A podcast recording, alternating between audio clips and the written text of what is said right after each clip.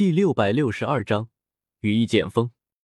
被唐振呵斥一句，唐火儿委屈巴巴的推开了，其他人都当作没看到，只有穆青鸾暗中偷笑。什么焚炎谷少谷主，也不过如此。风尊者干咳一声，问道：“纳兰叶，你恢复过来了吧？”我点点头，看着对面一大群人，连风尊者和唐振都亲至，肯定不可能是专门过来慰问我的，心中有了猜想，面色顿时变得凝重起来。我恢复的差不多了，风前辈，我们是要出发了吗？对。风尊者点点头，抬头望向天空，悠悠叹息一声，也不知道药尘现在如何了。多一天就多一天的危险。如今唐谷主也炼好丹药了，是时候启程了，不能再拖下去。唐振面色肃穆，微微颔首，一切都商议好了。既然风阁主说要出发，那老夫随时奉陪。说完，两位尊者同时看向我，目光都显得有些无奈。没办法，他们说的再激昂，也不知道药尊者被关押在哪里。两位前辈。药老的关押之地是隐秘，实在不是我不愿意告诉你们，而是为了保密。我环视四周，压低声音说道：“魂殿的侵蚀无孔不入，说不定这附近就有魂殿的奸细。总之，你们也不需要知道目的地，我会带路的，你们跟着我走就行了。”又来这套，两位尊者无语。然而，有些事情不是你修为高就有用。你修为再高，能找出药尊者的下落，只能乖乖听从我的吩咐。好在有药老这层关系在，风尊者对我友善许多。因为前几天的火蒲丹炼制，唐振看向我的目光带着几分欣慰和感激，也挺信任我的，没有出什么乱子。一行十八人略作收拾后，当即出发。其中，星陨阁六人。分别是风尊者和两位七星斗宗以上的高手及三位斗宗长老，焚炎谷六人与星陨阁的构成差不多。分别是唐振和两位七星斗宗以上的高手及三位斗宗长老，剩下六人则是我和萧炎、小医仙、紫妍、裘莹、裘四、穆青鸾、唐火儿二女都不在上述序列中，他们被风尊者和唐振留了下来。这次行动很危险。不可能带他们去。一行十八人，浩浩荡荡飞出焚炎谷山门。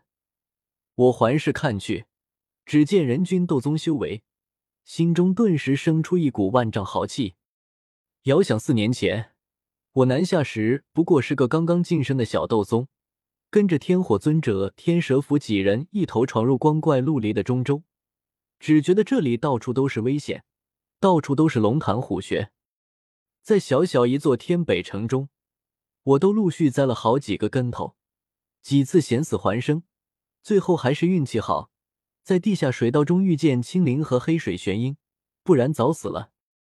可如今呢？四年过去，我修为已至五星斗宗，放眼整个中州都不算弱者，即便是风雷北阁阁主费天站在我面前，我也有信心与他抗衡。而且羽翼渐渐丰满，在西北疆域，我有纳兰帝国和青灵；在中州，我有天火圣者这尊不为外人所知的斗圣庇护，更是结识了星陨阁和焚炎谷这两个庞大宗门。这次是我第一次领导行动，只要救援药老成功，药老、萧炎、风尊者都得欠我一个人情。我在星陨阁、焚炎谷中的威望也会大幅度提升，将来若是组建势力联盟。这就是我争夺盟主之位的资本。我右拳暗暗紧握，在心中给自己打气，这次行动绝对不能失败。环视四周，只见星陨阁和焚炎谷的长老都穿着各自宗门的服饰，而且所有人都是凌空踏虚飞行，强大的斗宗气息肆无忌惮的散发着，不由微微皱眉。风前辈，唐前辈，这次行动需要低调谨慎。可否让诸位长老换上便服，并且大家把气息收一收？中州斗宗数量确实多，但那也是相对的。寻常城池有一位斗宗强者路过都是大消息，若是两三位斗宗强者抵达，那绝对会引起整座城市的警惕。而十八位斗宗一同行动，其中还有两位尊者，那大概就和鬼子进村一样，一路过去肯定鸡飞狗跳，还不知道要弄出什么事来。而以魂殿的情报体统，肯定会在第一时间察觉并上报。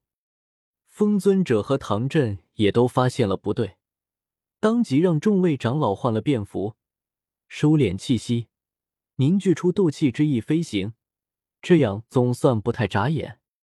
在中州，一两位斗宗强者带着十多个斗皇、斗王这样的队伍还是挺常见的，而且最多也就只能这样了。我有些无奈，第一次发现人多也不一定是好事，真是幸福的烦恼啊！一行人进入炽火城，接下来的路程不算很近，不可能靠自己飞，依旧需要通过空间虫洞，这样更省时间。进城后，小医仙忽然说要去买味药材，我点点头，同意了。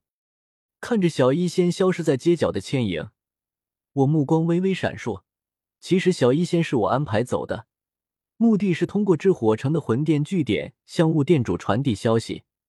询问药老的事有没有发生什么变故？信是密信，整个斗气大陆也只有我和雾店主小一仙看得懂，所以即便通过魂殿系统传递也很安全，不会有什么暴露的风险。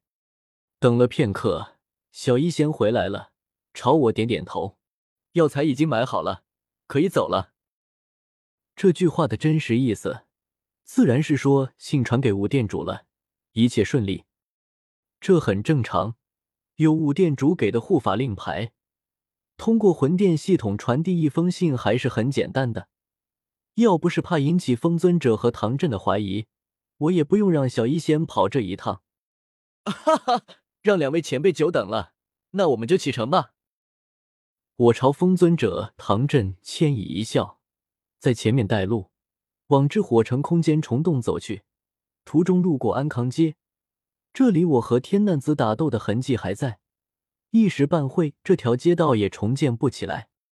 看来焚炎谷的基建能力不行啊！我暗暗一笑。唐振倒是兴起，和风尊者说起那天我挥剑斩杀冰河谷四位长老，面不改色，当真是令人侧目。就这样，一群人踏入赤火城的空间虫洞，出发救援药老。